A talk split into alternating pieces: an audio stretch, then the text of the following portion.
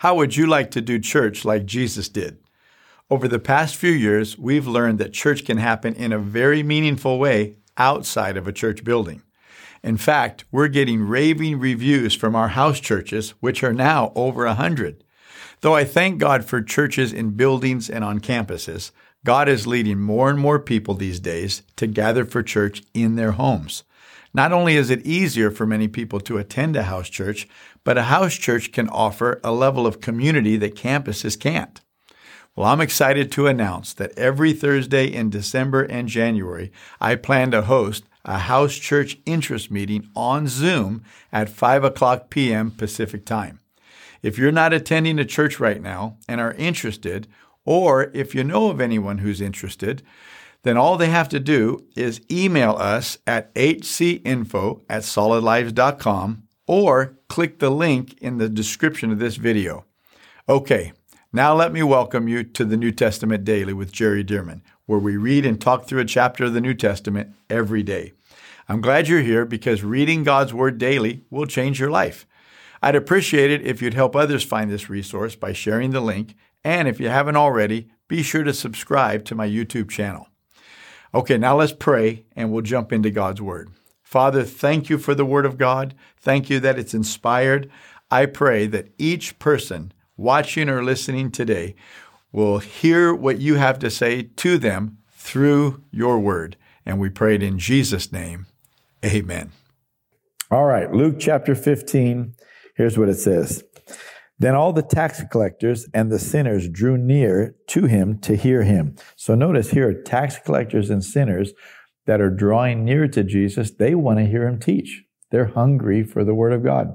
I think we have to, understand and know that there are people all around us who may be sinners. They may not be anything like us, but that doesn't mean that they don't have a hunger for good, solid Bible teaching, to know what God thinks and to know God's heart toward them.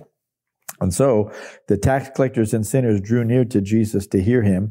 And the Pharisees, now here are the religious people, the Pharisees and scribes complained, saying, "This man receives sinners and eats with them."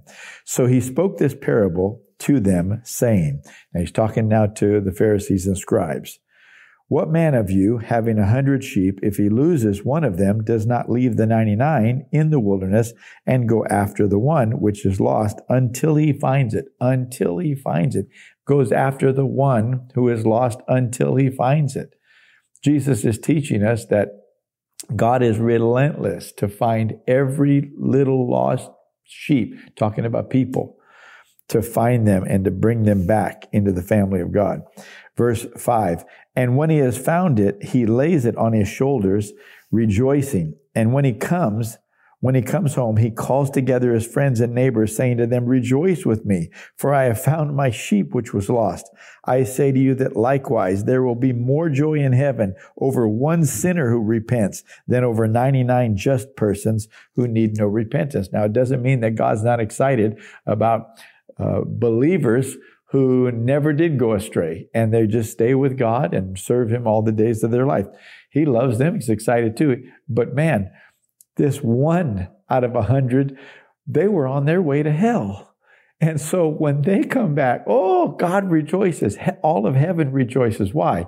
Because they were spared eternal darkness. You can see how important every single person on the face of the earth is to God. Every culture, every language, people of all religions, God wants them to be saved through the Lord Jesus Christ. So Jesus is making it very clear that God loves to go after sinners and to see them repent. All right, verse 8. "Or what woman, having 10 silver coins, if she loses one coin, does not light a lamp?" In other words, notice the intentionality. "Does not light a lamp, sweep the house, and search carefully until she finds it." She's going to look and look and look and look until she finds that lost coin. "And when she has found it, she calls her friends and neighbors together, saying, 'Rejoice with me, for I have found the piece which I lost.' Likewise, I say to you, there is joy in the presence of the angels of God over one sinner who repents." Oh, heaven is paying attention to everybody who we can find and see repent and to turn to God through the Lord Jesus. Verse 11, then he said, a certain man had two sons, and the younger of them said to his father, Father, give me the portion of goods that falls to me. Talking about his inheritance. So he divided to them his livelihood.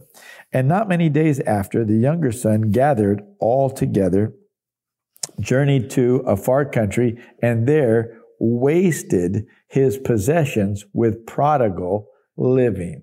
We're talking about a party-type lifestyle, worldly-type lifestyle.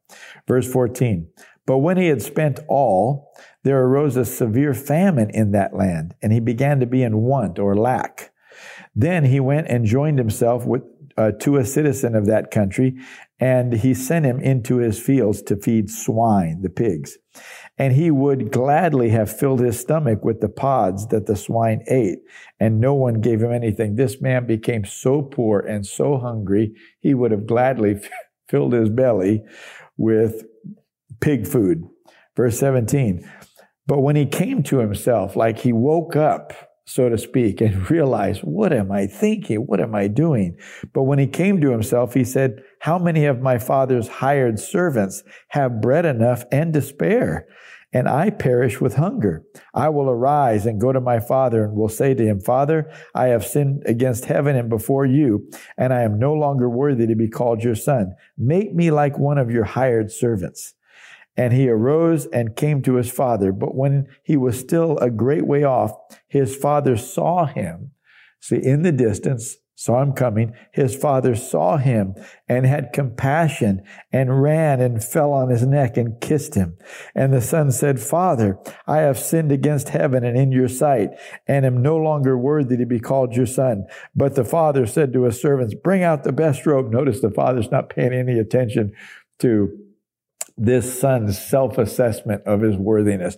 Now, he did bad, but notice the father has such love and compassion for his son. He just says to his servants, bring out the best robe and put it on him, and put a ring on his hand and sandals on his feet, and bring the fatted calf here and kill it, and let us eat and be merry. For this my son was dead. And let me get my page turned here. This my son was dead and is alive again. He was lost and is found, and they began to be merry. Now his older son was in the field, and as he came and drew near to the house, he heard music and dancing. So he called one of the servants and asked what these things meant. And he said to him, your brother has come, and because he has received him safe and sound, your father has killed the fatted calf. The fatted calf is the calf that we've been, fattening up so that it's going to be for the best feast, for the best celebration, the most important day of the year, so to speak, or a special birthday or something. And so your father killed the fatted calf because your brother came home.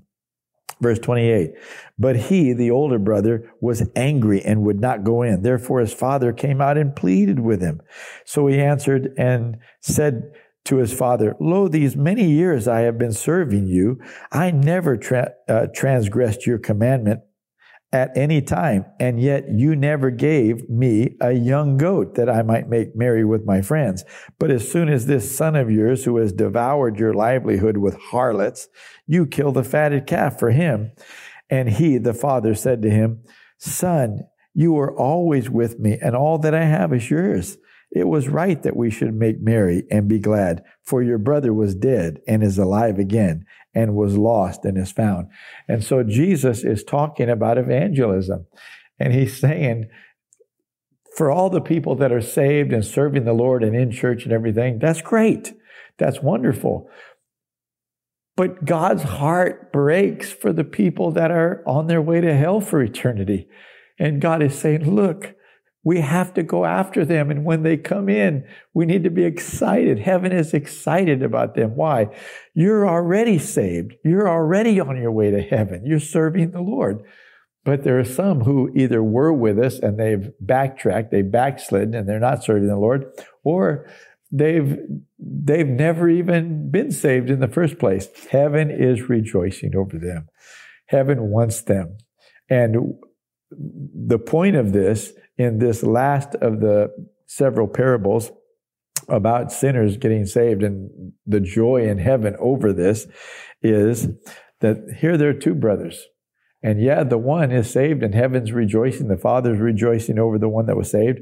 But also the other one represents many of us, that we should not be disgruntled, that God is answering so many prayers for them and doing so many things. It's like, why are all these things happening for them?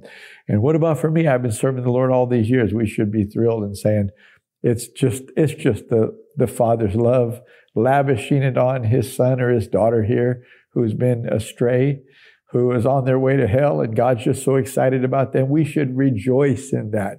We should feel so good that we have a Father like that who would do that for somebody undeserving, because we're all undeserving, who God would do that just because he loves every one of us. Praise God. Well, that's it. Chapter 15, a little short today, but nonetheless potent and powerful. I'll see you tomorrow, chapter 16. Thank you for joining us for the New Testament Daily with Jerry Dirmann. And thank you to those of you who have partnered with Solid Lives to help get this daily podcast and other resources like it to thousands of people around the world. If you would like to partner with Solid Lives, visit solidlives.com/give. To find out more about the ministry of Solid Lives, how you can be a part of this church planting and disciple-making movement, or for more great teachings and resources by Jerry, visit solidlives.com. We also want to invite you to check out Jerry's other podcast called The Jerry Dirmann Podcast. Here, Jerry shares with us at least weekly from God's Word, challenging us and equipping us to fulfill the amazing plan that God has for our lives. You can find links to this podcast as well as Jerry's YouTube channel online at solidlives.com. Thank you again so much for joining us, and we'll see you right here tomorrow as we jump into the New Testament Daily with Jerry Dirmann.